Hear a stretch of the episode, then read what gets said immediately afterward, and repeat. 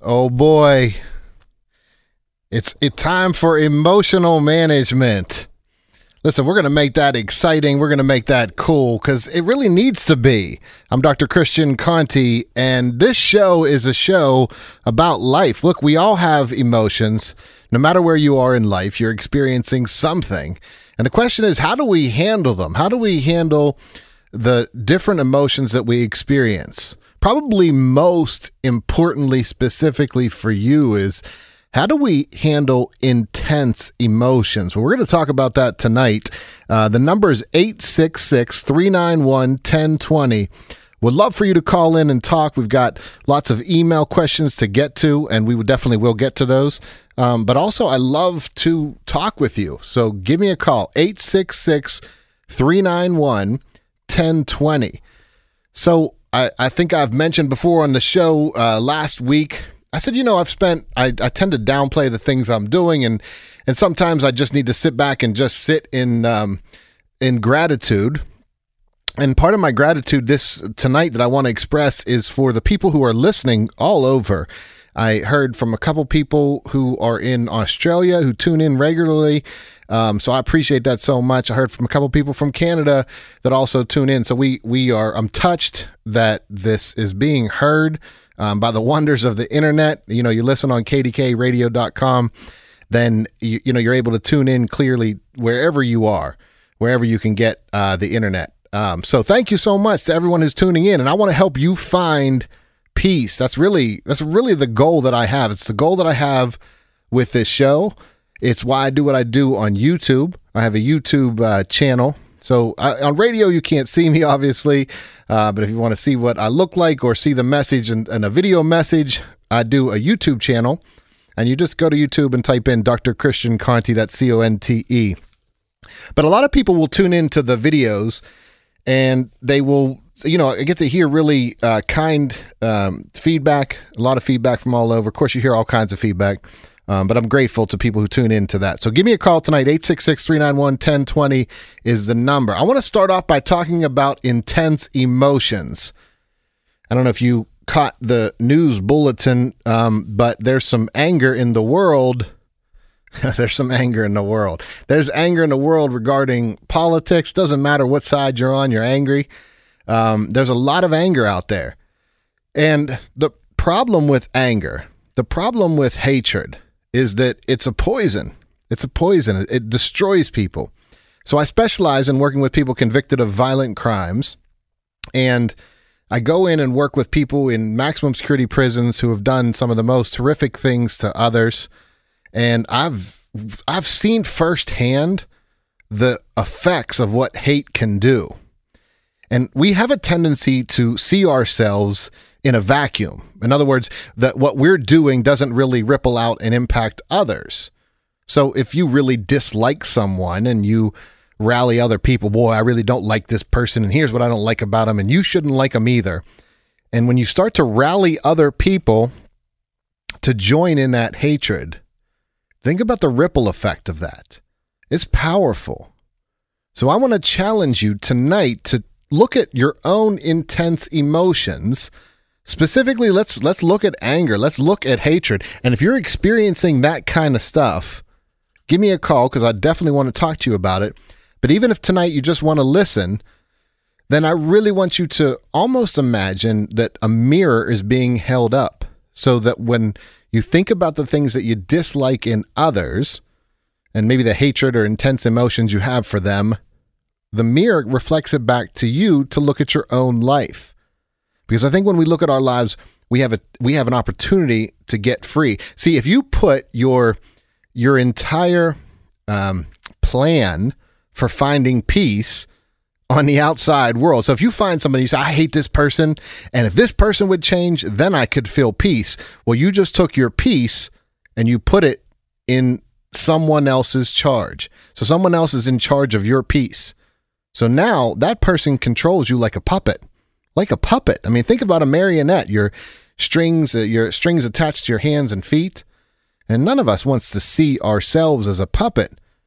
But if your peace is dependent on what other people say and do, then that's exactly what we are. And I think that there's something more. something powerful that I really want to express, and that is this. When you know that you're struggling with hatred, you know that that's an awful feeling. Like it doesn't feel good to sit in anger and hatred. It doesn't. Of course, if you're angry, it, you know, and you explode on, and we'll talk about this tonight, but if you're angry and you explode out of anger in that moment, that might feel good to explode. Then two seconds later, you are regretting what you did. You are regretful of what you might have said. So, sure, anger bursts when you literally lash out, endorphins flow through you and you feel good. But after that, you feel really bad. But I want to go deeper than that too. You understand on some level that anger is toxic, that hatred is most certainly a poison. Now, if you know that anger and hatred, if that's poison, and you understand how toxic that is to your own internal dialogue, then why rally others to share in your hate? Think about it. When you, it's like me drinking a glass of poison and saying, This is poison and it's killing me. Here, you should try some. It's really no different. If you know that hatred consumes you, maybe you turn on the television, maybe you get instantly angry, maybe you watch stuff that incites that anger all day long. And maybe you call somebody, you say, I'm so angry, I'm so I'm so enraged. Now I'm going to call and try to rally other people to feel exactly the way I do. And I'm shining a light on that tonight because that's exactly what happens when we rally other people to hate. And maybe it's a big thing. Maybe you're hating a big thing. Maybe it's maybe it's an individual person. Whatever it is, maybe it's somebody, maybe it's a it's a larger larger societal issue or maybe it's a personal issue. Maybe someone wronged you in some way. Maybe you were slighted in some way. And if you hang on to hatred to someone who has slighted you or wronged you in some way, well, there's some awakening things to recognize. And the first and foremost is that is this anger and hatred are abs well, hatred specifically, hatred specifically is completely entwined with entitlement. In other words, hatred comes hand in hand with entitlement. Like, you should be different. You should have never wronged me. You should know the way I know. You should do the way I do. That's an entitlement. And and when when you rally other people to have hatred, you are basically saying, "Here, here's some poison. I want you to hurt yourself." And I don't think that's the message anybody can be really proud of doing. But again, that's why I wanted to shine light on it tonight because this is really what this is about. There's zero judgment. If you've ever listened to my show, watched the video, listened to me speak, or been around me, you understand I might not be able to sing and dance. I don't have any musical talent, but my superpower is non judgment. I don't judge people. I have no judgment for you. We are where we are. But I definitely want to shine light on this because this is all about trying to find peace. 866 391 1020 is the number. I'd love to talk to you on the show. This is Emotional Management. I'm Dr. Christian Conte on KDKA Radio. Welcome back. This is Emotional Management. I'm Dr. Christian Conte. The number is 866-391-1020 if you want to talk. Look, let's let's do it this way. If you are struggling with anger, and I know in the listening audience we have people who are struggling with anger. If you're angry, you could be angry, whatever it is politics, religion, whatever you're angry about.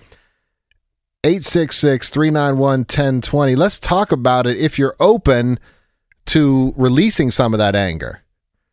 You know, it's a different show. It's not the type of radio show where we just call in and everybody's angry. It's the type of show where we're looking for solutions. It's okay to feel however you feel. There's nothing wrong with however you feel. It's about shining light on it. It's about expanding consciousness. It's about recognizing that you don't have to live in anger and hatred. You don't have to live in that way. See, we have a tendency to not define it as hatred when we just uh, are so enveloped by it.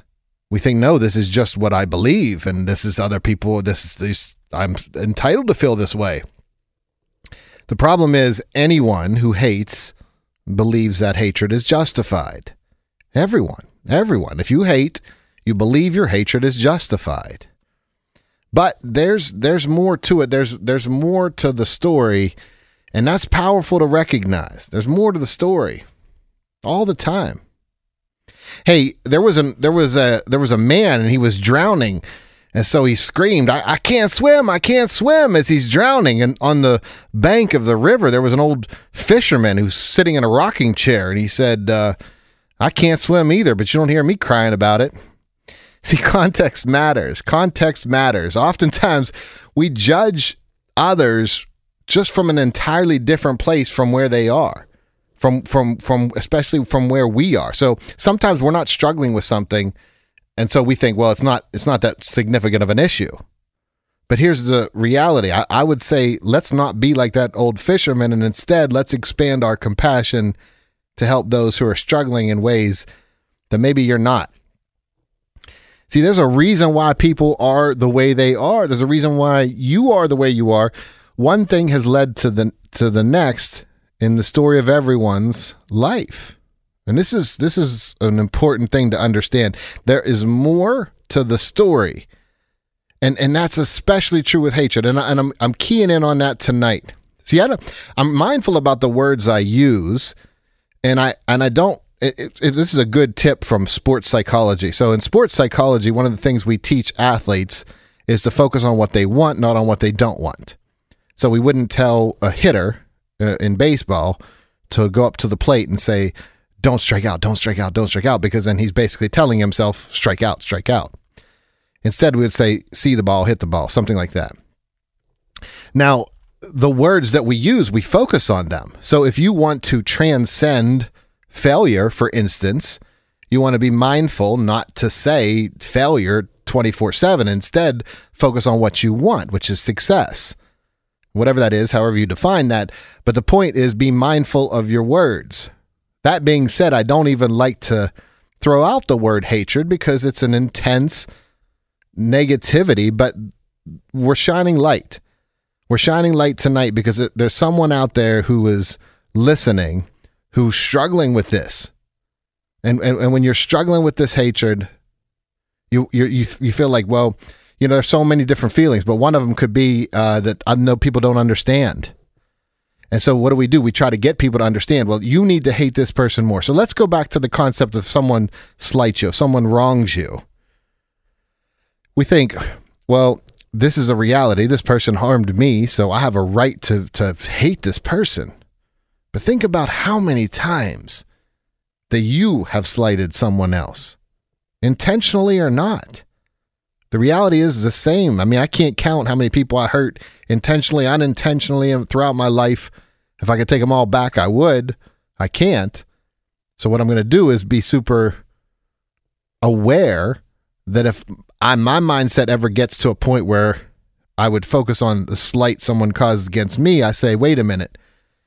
I just definitely don't want someone out there focusing on some slight I did. Look, our cells regenerate in our body, and one of the most exciting concepts, one of the most exciting topics in the field of psychology, it's called neurogenesis. It's a fancy term.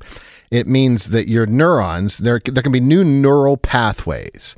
Now, originally, we thought this was to be the case for just infants, right? Infants up to three years old, you know, you're creating tons and tons of new neural pathways, and actually all throughout childhood, right? But then there was a point where people say, okay, now this stops. But research, maybe 15 years ago now, has demonstrated that neurogenesis, the creation of neur- new neural pathways, can continue throughout a person's entire life.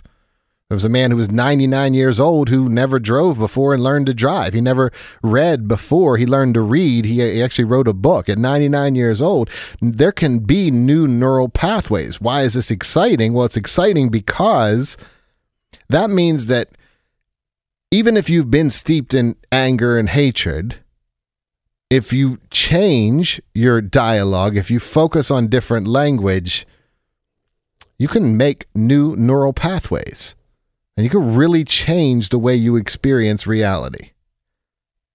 So that's why I want to focus on this stuff. I, I think that there's a lot of hatred out there.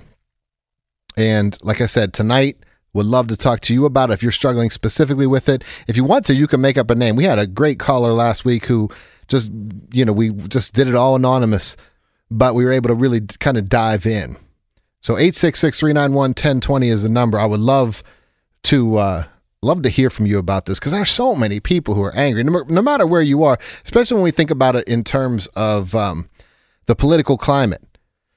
There's just instant anger.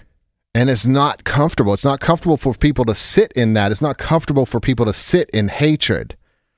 And it's not, when we think about rallying other people to hate someone, think about that. So let's say you had a negative experience with a family member. And so now you call in everybody else in the family, you're trying to get everybody to have the same perspective you have. But again, let me shine some light on that. If you're in pain, why why share that pain? Well, there's a reason why. It's just like when someone's drowning, they might try to pull the person who's trying to save them under. And we do that psychologically. If we're in pain, we're trying to pull everyone around us. But here is the beautiful aspect to consciousness. Once we realize that, we're not stuck doing that. In other words, now that you're aware of it, you don't have to actually do it. Look, I, my goal in this show is to kind of bring peace, and sometimes that's hard because we're shining a light in areas where light doesn't, you know, the darkness doesn't want to be revealed. But we're going to kind of keep shining that light tonight. 866 391 1020 is the number. Would love for you to be a part of the show. I'm Dr. Christian Conte. This is Emotional Management on KDKA Radio. Welcome back. It's Emotional Management. I'm Dr. Christian Conte. It's your weekly checkup from the neck up on KDKA Radio. Hey, the number is 866 391 1020. If you're angry, if you're struggling with hatred, or if you know someone is and you want to deal with it, let's go to this email. Um, and this email comes from David. He said, My wife is wound tight and has anger problems. She goes off quickly, easily she also expresses anger every day. Is there anything I can help her with that will make her realize that she has to change? Great question, David. Great question. Um, but here's the deal. So you see your wife is struggling with anger. You see her, you know, reacting quickly whenever she experiences that anger. So what do you, what do you do? Because how do you help her? Well, I tell you, David, I want to not be remiss in telling you I would love for you to go by Walking Through Anger because I just wrote an entire book on how to handle exactly that. How do you handle your loved one's anger? But I'm also going to give you the emotional management radio show version as well. And that is this. Look, I think trying to fix when we when we have our loved ones who are struggling with emotional issues, we want to fix it. We want to say, "Okay, what can I do to make it better?" and that's that's beautiful. It's great. It's a, it comes from a, a well intentioned place. The problem is we don't just fix someone else's emotions. What we do is we can hold a space for them, and there there could be so many reasons for why your wife is struggling with such uh, intense anger. There could be reasons, and when I hear wound tight, so when you write that she's wound tight, I interpret that as I talk about this on the show. I do it in, I've done videos on it, but the difference between the cartoon world and the real world. The cartoon world is your world of shoulds. This is how the world should be. People should respond the way I think they should. But that is a, I call it cartoon world because it's imaginary, it's not real. So then there's the real world, how the world actually is. So when I hear people are wound tight, I hear that they're stuck in their cartoon worlds. And they may have, we talked about this on the show before, you may have a very um, rational cartoon world thought, but nonetheless, if it's not happening, it's not real. So we want to align our expectations with reality. In your case, it might be your cartoon world is I can do something I I should be able to fix her anger. The reality is you have not fixed her anger and it's her anger is hers to fix. But what you can do is provide provide a space you can validate, you can listen to her, you can validate, you can help her come up with options. But listen and validate, listen and validate because here's the deal. We have a tendency to believe that we're listening and we have a tendency to believe that we validate. And here's what I mean by validate. So, by validate, I mean acknowledge her perspective, acknowledge what she's communicating. That doesn't mean you agree with it. That doesn't mean you have to jump on board and get angry with it but you're acknowledging her perspective, what she's sharing. This is her perspective of life. And there are a myriad of factors that could contribute to anger.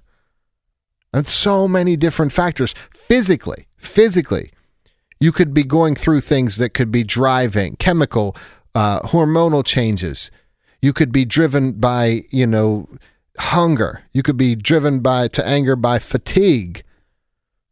There are so many factors that contribute. There could be trauma. There could be so many things that contribute to it. So when I say listen, I mean listen. And and here's the deal when it comes to fixing. You might say, "Well, I've listened before. I've validated before." Well, this is an ongoing thing. That's like me saying, "Well, I ate yesterday, so I had food yesterday. I don't have to worry about that." No, I still have to eat the next day. So you want to validate not just until you believe you validated her, but you want to validate her until she feels validated. Because once she can get that off her chest, once she can say what she needs to say without worrying that she has to doubly explain it, because that's oftentimes what happens. People get exasperated trying to explain the core of their frustration. But on the flip side, too, the reason why people tend to go off when they're angry and want somebody to hear them, they feel like they they haven't been understood. What I have found is you can actually handle your own anger if no one else is around to validate you by visualizing talking to let's say your higher self. Like let's say you were to step outside and kind of uh, envision if you were a, a, a, wise teacher up on a mountainside and you had a conversation with you what would you say? So that's kind of a real important personal strategy on how you can handle gripping things like that. But in terms of your how you, David, can help your wife. Be there for her. Don't judge her. Listen to her. I'm sorry to hear that you're struggling with that. That sucks. That sucks. I'm so sorry to hear that that's what you're struggling with. And the more you can hold a space for her, the less she feels like she has to get exasperated explaining it, the more she will eventually see that the anger isn't to do with every everyone else, it has to do with her perspective. And once you can realize that the anger has to do with your perspective, it's actually really freeing because then you realize wait a minute, I can work on my perspective and I can change my anger. In other words, let's say that anger stems from something physiological. For those of you out there who are listening, and I know now that people are listening uh, who are studying counseling. So, for those of you who are studying counseling and you've heard of cognitive behavioral therapy, and now you heard of my yield theory, and you think about what are the differences, well, cognitive behavioral therapy is wonderful. I draw on it, I utilize it. I think it's excellent. But where yield theory differs is this in cognitive behavioral therapy, the the standard is that you are not disturbed by things, the outside world, you're disturbed by from your perspective of the outside world. And I love that. I believe that's true so many times. So many times is that true. But the part where we go a little different in yield theory is we agree with that, but we also say that there are some times when your mind just wants to match your body. In other words, your body could be what is triggering that anger, and then it's the thoughts that follow. So we create a story to follow. So let's say that there are hormonal changes occurring, and maybe your wife is going through uh, something, could be going through anything. Procedures could go through menopause. And then there are moments when she's feeling agitated, irritable, angry, and can't put a finger on why. So then everything on the outside world, it's almost like she's wearing a, a uh, when you feel angry all the time, you almost feel like you're wearing a prickly coat or something, and and the slightest movement sets you off. And that's really what happens. What I spend a lot of time teaching people to do is take off that prickly coat so it doesn't stab you or others. And so I, I, think providing a space for her is huge, David. Like listening to her, validating her, exploring some options. Where can we go from here? And not having judgment, like recognizing that she's suffering. Your wife does not want to be that angry.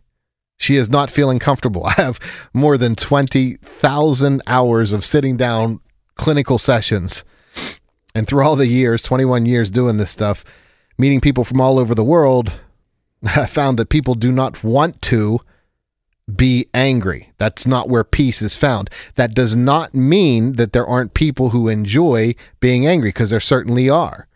You can see somebody calling in. Well, I like being angry. Well, yeah, you like whenever you're angry because there are many factors. One of them is when you're struggling with depression or anxiety or shame, you'll want to act out in anger because it makes you actually feel better than those other three. But unfortunately, that's not the highest level of consciousness. Being in anger and hatred, that's not peace. To be in peace is a different state of being altogether.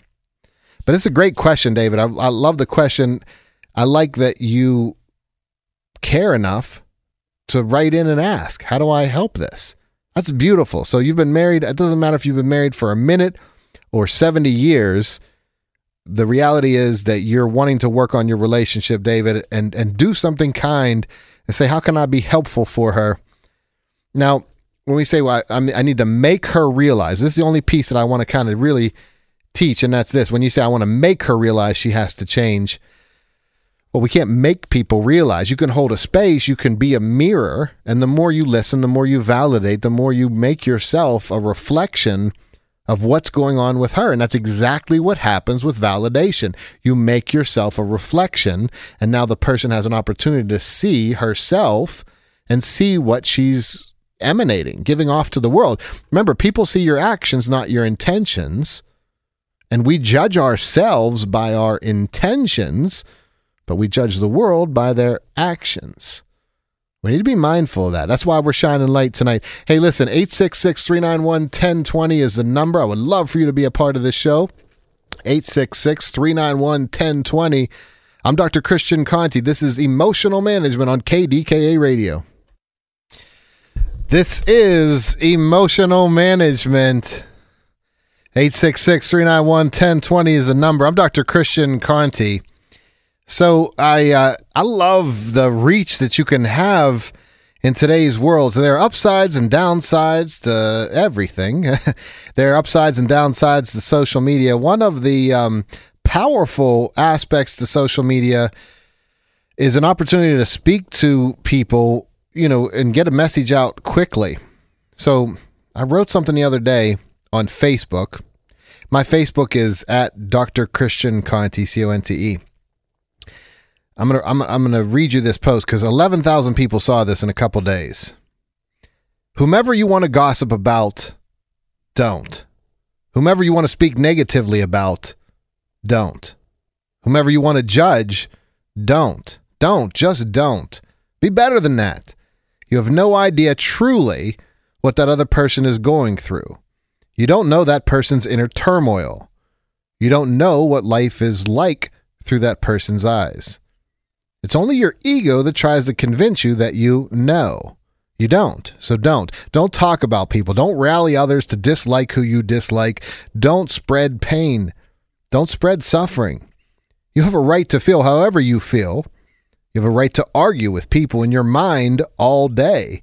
You have a right to nourish your own internal discontentment with others or the world not being what you believe it should be. But please Stop spreading it. Stop spreading gossip. Stop spreading anger. Stop spreading negativity. You're better than that. If you want to live in a peaceful world, then contribute peace to the world. We need each other. We need you. We need your best. Look, I I I was touched by the reaction. A lot of people were sharing, talking about it. But I do what I do because I'm trying to make the world um, more peaceful place. I don't really think that's a silly answer or just a you know just making a, a trite statement. I, I, really do believe I very much want to make the world a better place. Um, if you listen to the show enough, enough you know uh, my wife and I have a beautiful 14 year old daughter, and I definitely want the world to be better for her. I think she deserves better. I think all our children deserve better, and so that means us being the peace that we want to see in this world. And, and, again, we think our hatred is justified. We think our anger is justified. We think our gossip is justified, but it's not. So I did a video called uh, One Word Anger Management this week on YouTube. One Word Anger Management. And it's about understanding that if you tell yourself one word, you can radically shift your anger.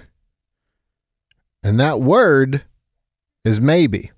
Think about it. We are so certain when we're angry. We are so certain that whatever happens, happened, whatever we think happened. But here's the deal when we're certain that we become arrogant, and that's ego. But when we can recognize that maybe there's another side to the story, maybe there's more to the story than what we realized.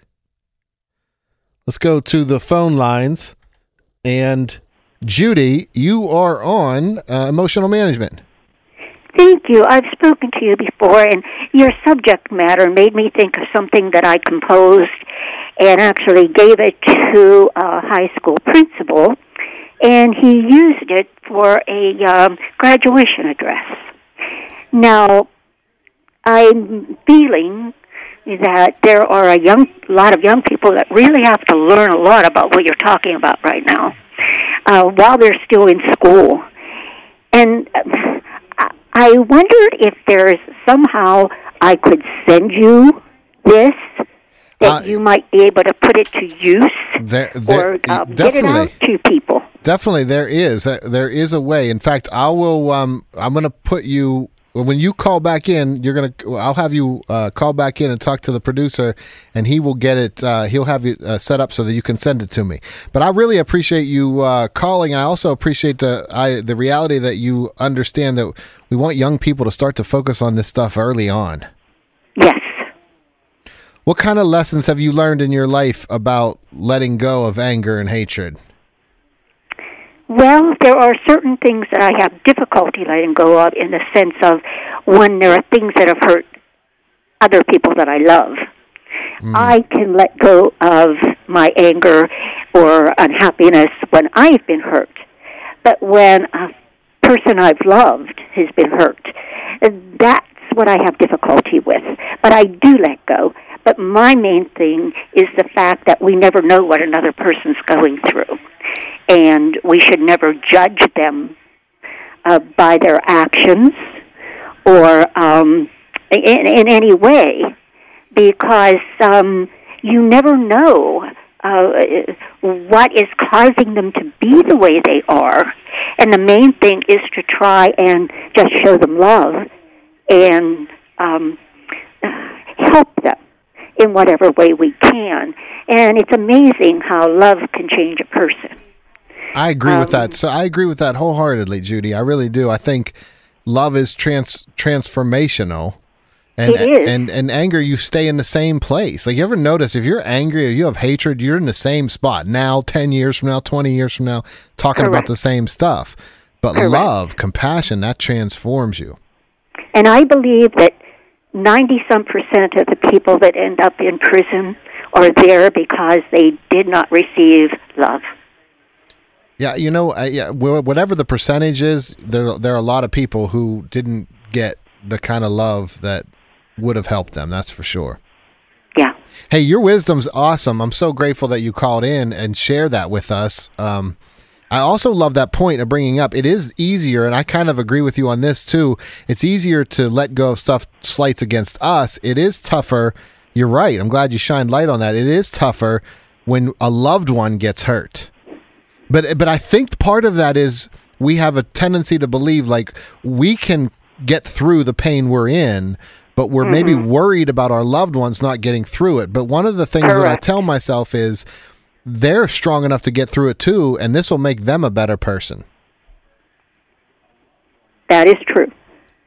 But it's hard to accept in your mind when someone you love is hurting. So much. And you don't feel that there's any way that you can undo, um, you know, the hurt that's happened to them. Oh, I, that's that's exactly it. Hey, I appreciate your call so much. Thank you so much for calling in. And uh, like I say, I want you to call right back, and, and the producer will, will get you uh, that so to get that to me.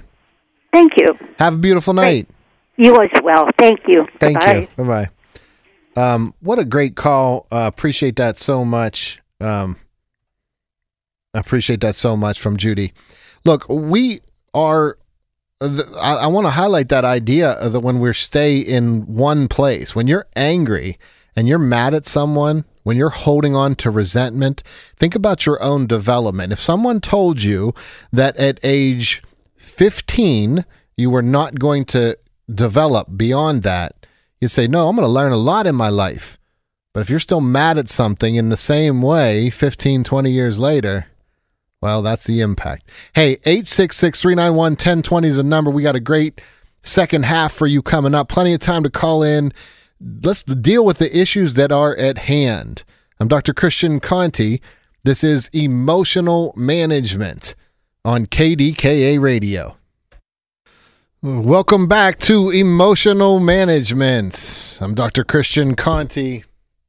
It's your weekly checkup from the neck up.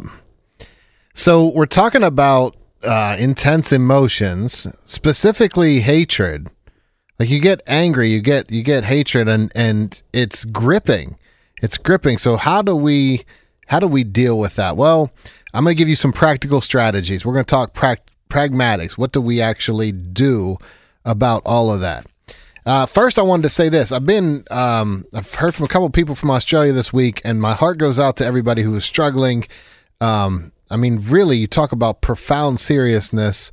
Those fires are devastating, and it's just beyond. It's beyond words. Um, but uh, this next question comes from someone. Uh, comes from a woman in Australia. Actually, we uh, she's um, she writes uh, this different issue about um, what's going on with the fires. But this, I'm, I'm going to highlight this email. She says, uh, My daughter is great at debating and she wins arguments with me all the time.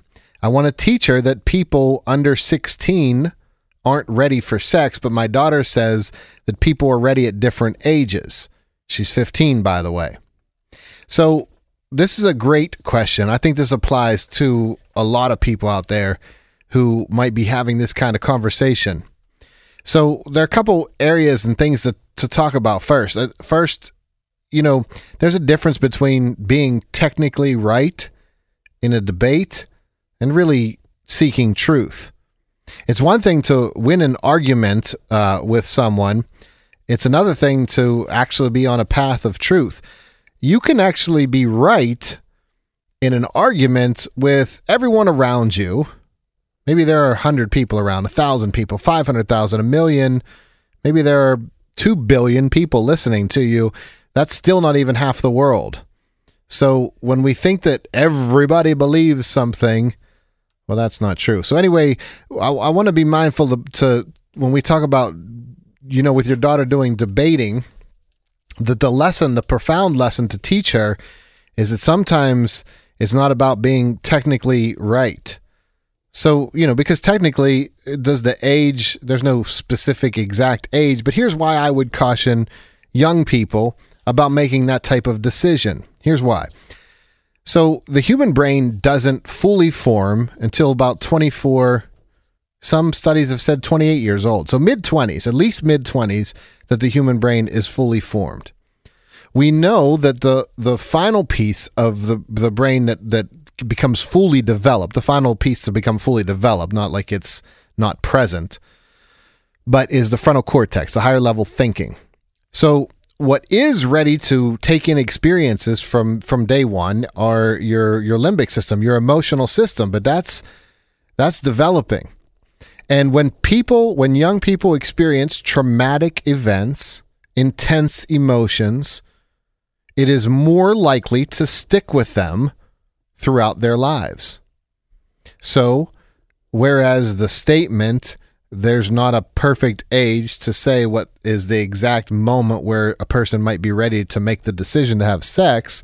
So, technically, she's right if she says, oh, people are ready at different ages, but that's a pretty blanket general state statement.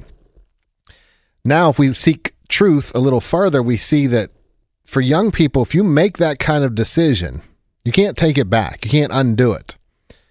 And so some of those consequences, besides the physical consequences, are emotional.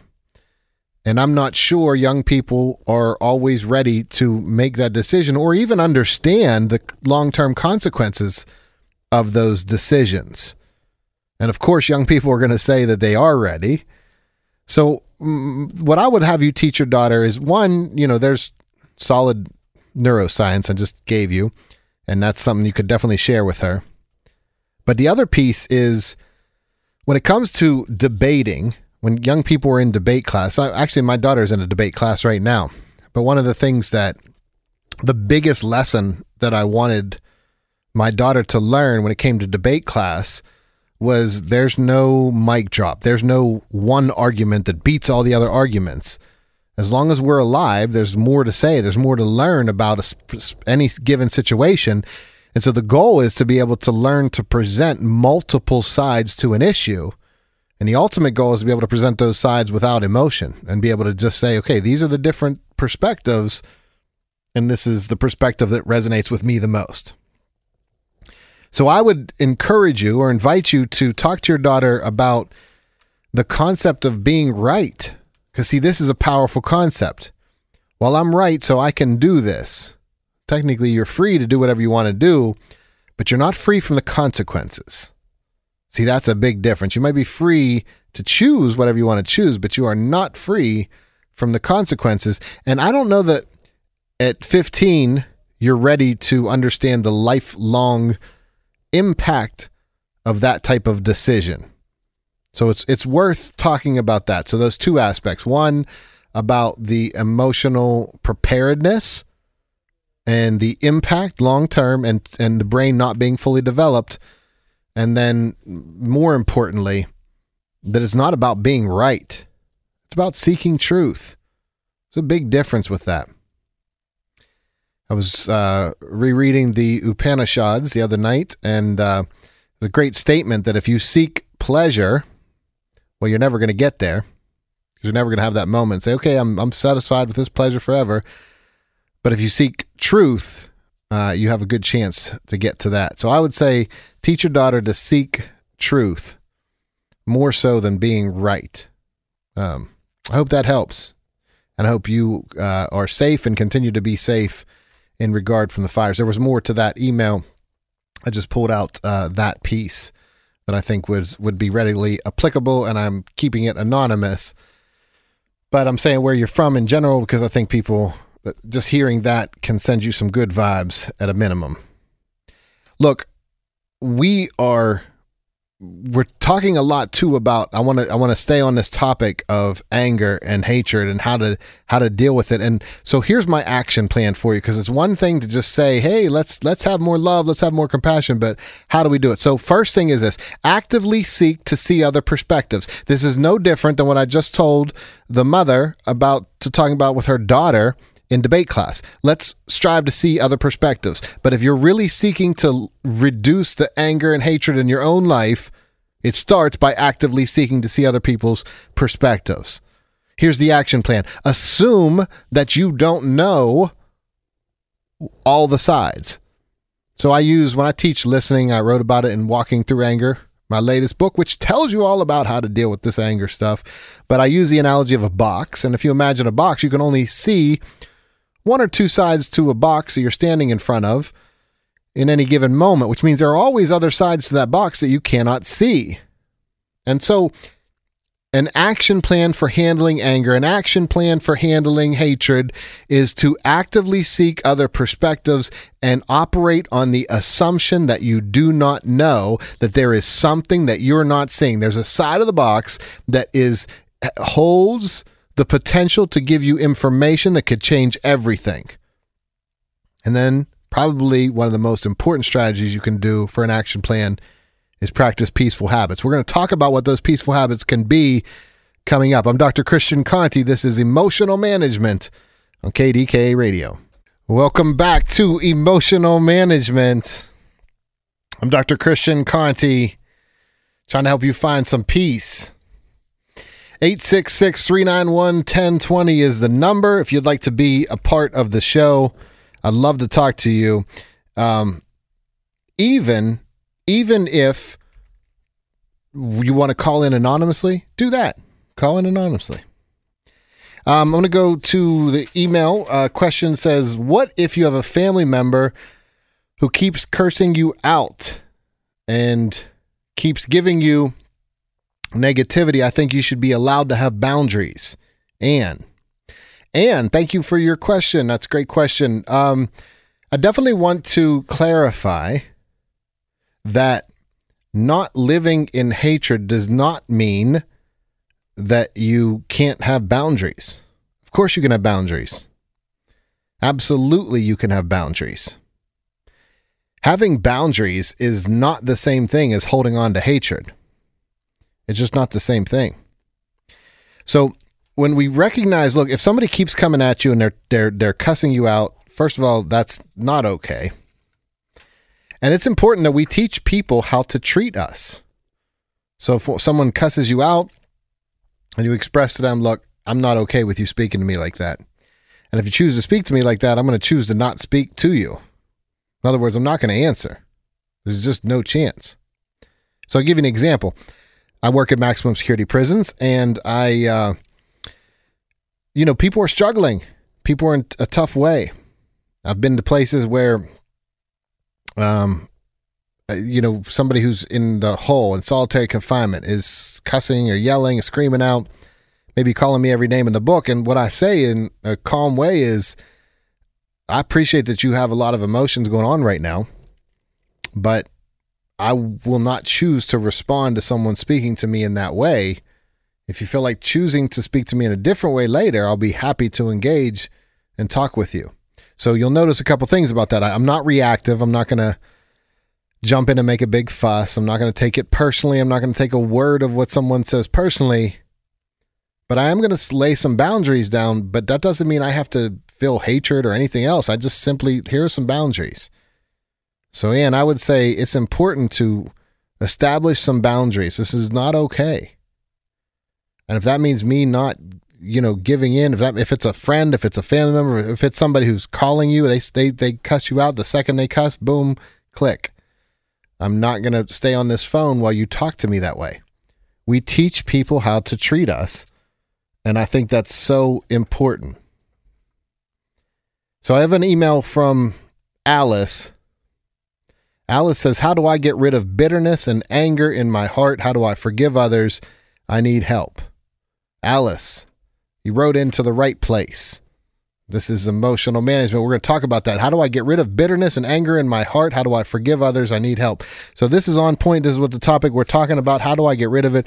It's not fun to have. And, and I said before, uh, earlier at the top of the show, I talked about um, there are things that you can do, an action plan. How can I let go?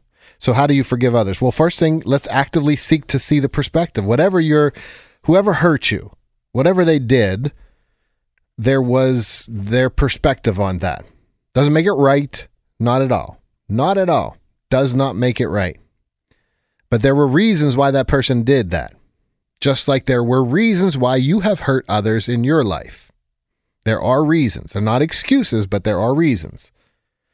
Now, when we understand that, we understand that people operate differently, they see the world differently my wife was showing me a great statement that this um, spiritual teacher shared, which was if you look at a forest, there are going to be some trees that are bent over because they don't get sunlight. And you don't walk into the forest and say, I can't believe those trees are bent over. You just say they're not getting sunlight. And you understand why they're shaped the way they are. In that same way, when we look at people who are struggling, they're struggling because they didn't get enough of whatever it is that would have helped them be fulfilled. So there's a reason. There's a reason why they are where they are. Now, no one in a place of peace hurts others. I want to say that again. No one in a place of peace hurts others. So when people hurt you, Alice, they did it because they were hurting themselves. They couldn't see, they could not see what happened. And I think that's a, that's an important it's it's it's vital to helping you change what's going on. So, I talked about an action plan. How do we do this? So, first I would have you actively seek to see someone else's perspective. Again, that is not and we have a tendency to jump from one extreme to another. And I've done this long enough where I know people can call in and write in and say, "Oh, so you're saying you just give in to whatever?" The-. No, I'm not saying to give in. To the contrary, I'm saying set firm boundaries However, seeking to see someone's perspective Well, there's actually a neurological reason why that helps you too. That is when you are emotional and you're emoting hate, well, you're in the emotional part of your brain. But when you are actively seeking to see their perspective and understand, you're operating from the higher level thinking center of your brain. So even in the act of attempting to see the world from someone else's perspective, you move yourself from your emotion center to your higher level thinking center.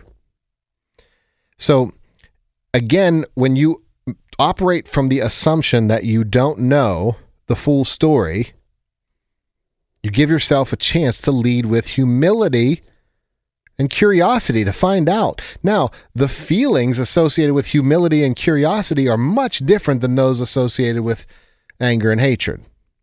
And again, no extreme here. We're not talking about never feel anger.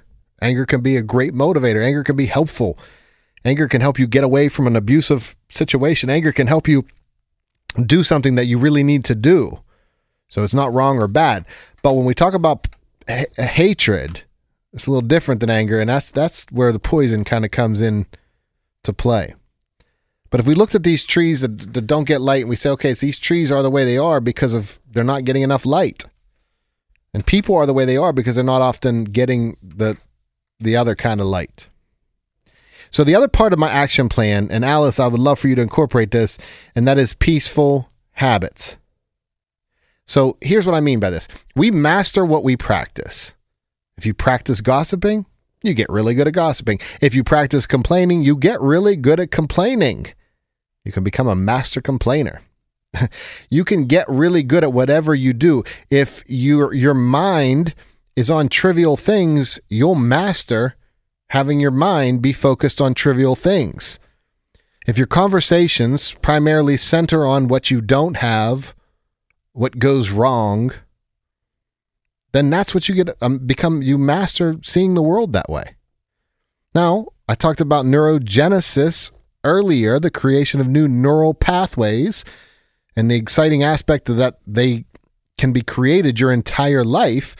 So, by actively creating and living out peaceful habits, you create those new neural pathways. Here are some peaceful habits I would invite you to try. One, meditate. So 20 years ago, I would talk about meditation. People would say, that's out there. That's crazy. I don't buy into that. Some voodoo stuff. uh, today's world, it's would be ridiculous for me not to tell you about meditation. Meditation, you can have spiritual beliefs, you can have no spiritual beliefs. Meditation does for your brain what exercise does for your body. It's a it's a fact. It's a neurological fact. You can decrease your internal dialogue default mode network. You can, you know, you can improve your blood pressure. You can decrease your amygdala. So, in other words, your fight or flight response kind of gets to a place of a lot better place. Let's just say that. So to meditate. So meditation is a huge habit, and I'll I'll talk about that. I'll talk about some strategies for that. But another peaceful habit you can practice is accurate language accurate language. Just think about this. If you were to say, I can't stand so and so, this person's the worst, whatever. Well, first of all, you can stand it, and that person's not the worst anything. You might not like them, you might disagree with them. But then if you really look at it, what all do you disagree with? Because at first you might think everything, I disagree with everything about that person. But that person eats. Do you eat? You don't disagree with eating, do you? That person sleeps. You sleep. You don't disagree with sleeping, do you? And there are some other things besides eating and sleeping that you do that that person does that are commonalities that you don't hate.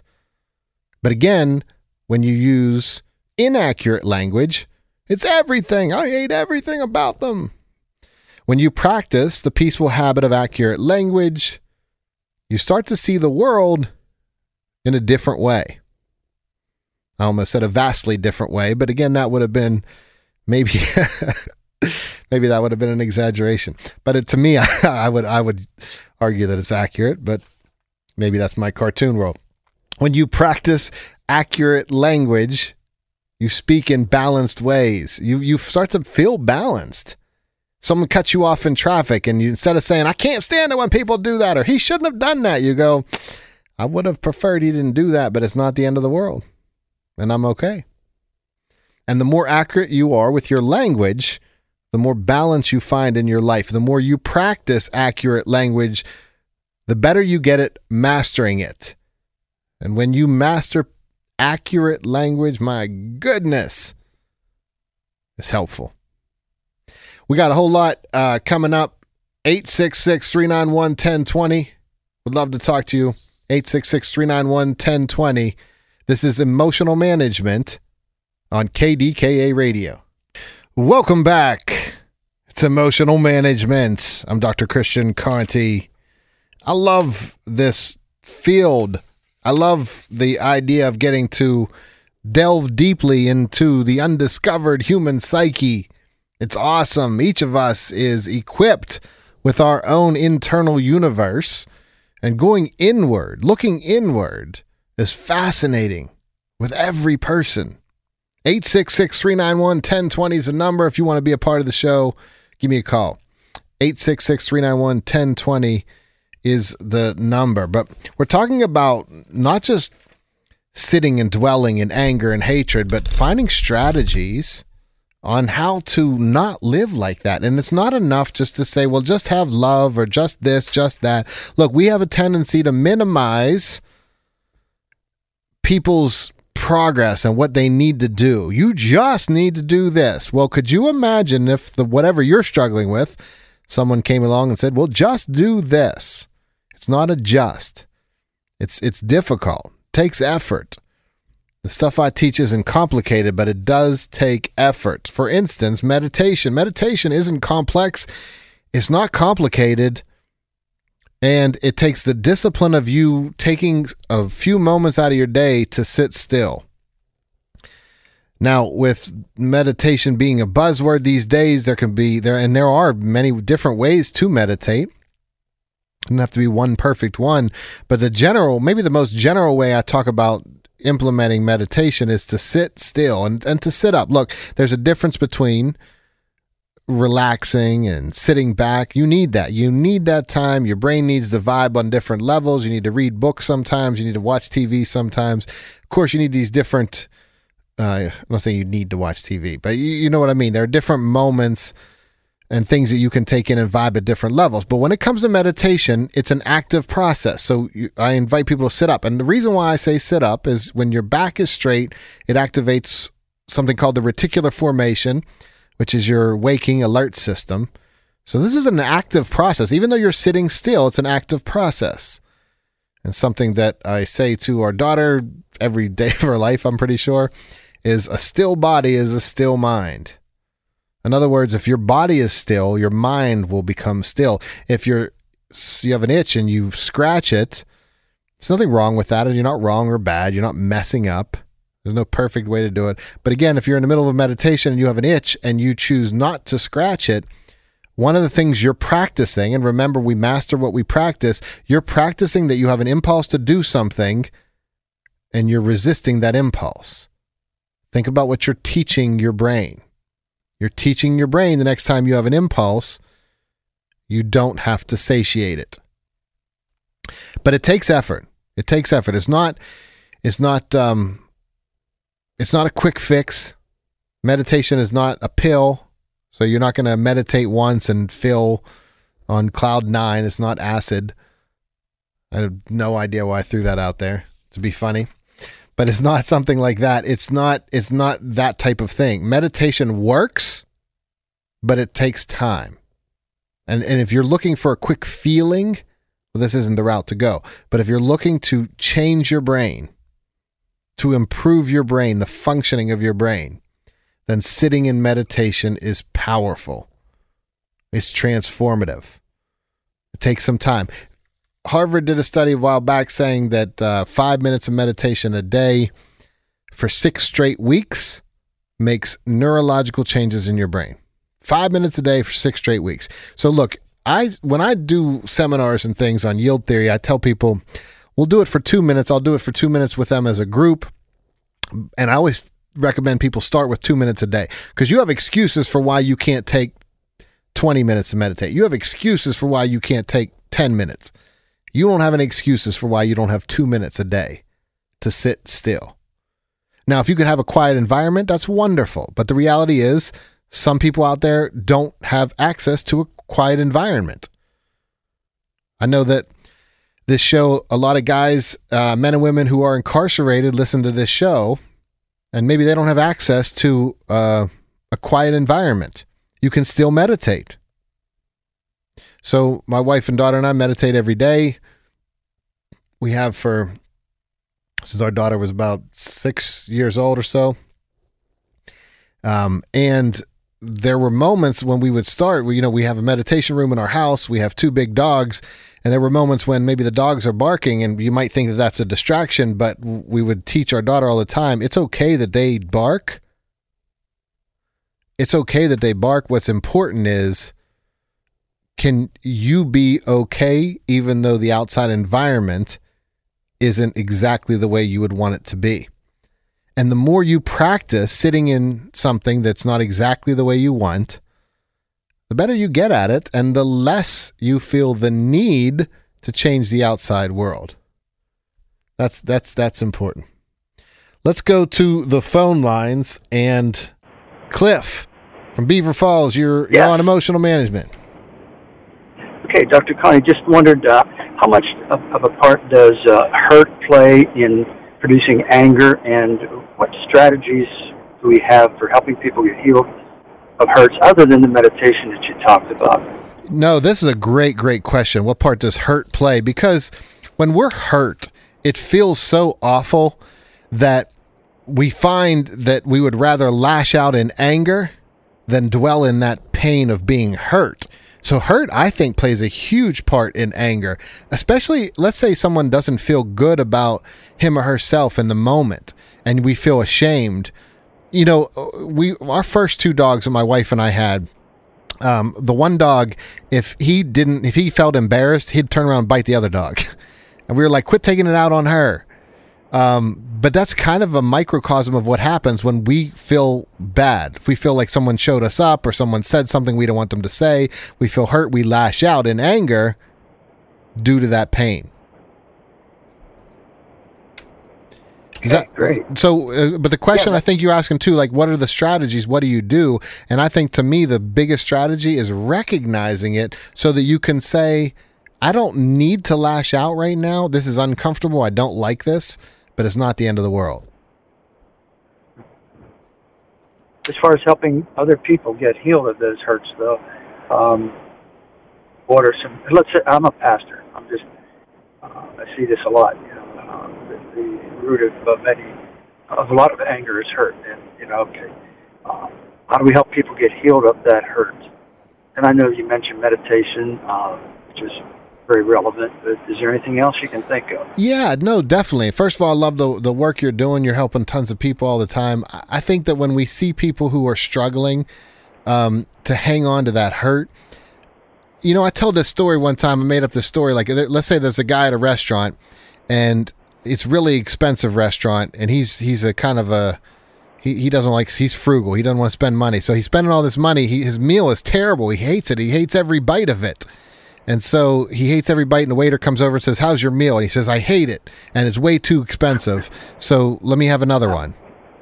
And the waiter's like, why, why would you want to have another one? If you hated it, why you have another one? And that's why kind of uh, analogous to people who stay in pay, pain. You didn't like that moment, but you're replaying that moment over and over and over again in your mind. And I want to help you free yourself by not reliving that moment over and over again.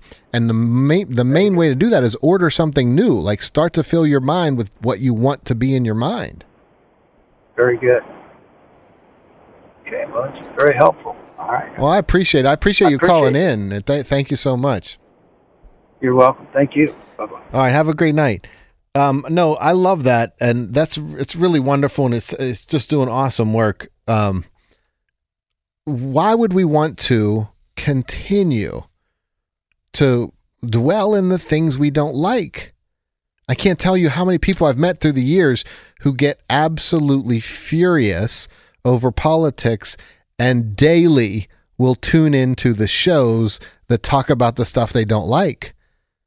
And I just I, some and once you see it, it's very difficult to unsee it. So when I was in college in the '90s, they had these posters. Um, and these posters were if you stared at them maybe some of you remember remember this but if you stared at the poster you could finally see the picture but you had to really stare at it and uh, I don't even know the visual effect of it, but once once you saw it enough, you finally saw the picture, and then once you saw it, it was easy to get back to it every time you saw that picture. Oh yeah, it's there, and people come in your room and they couldn't see it, and you know it was a nice talking piece. But that's kind of what happens when you recognize what it means to order peace in your life. When you recognize that if you don't like something and you keep coming back to it, it's like the old joke from when I was a little kid.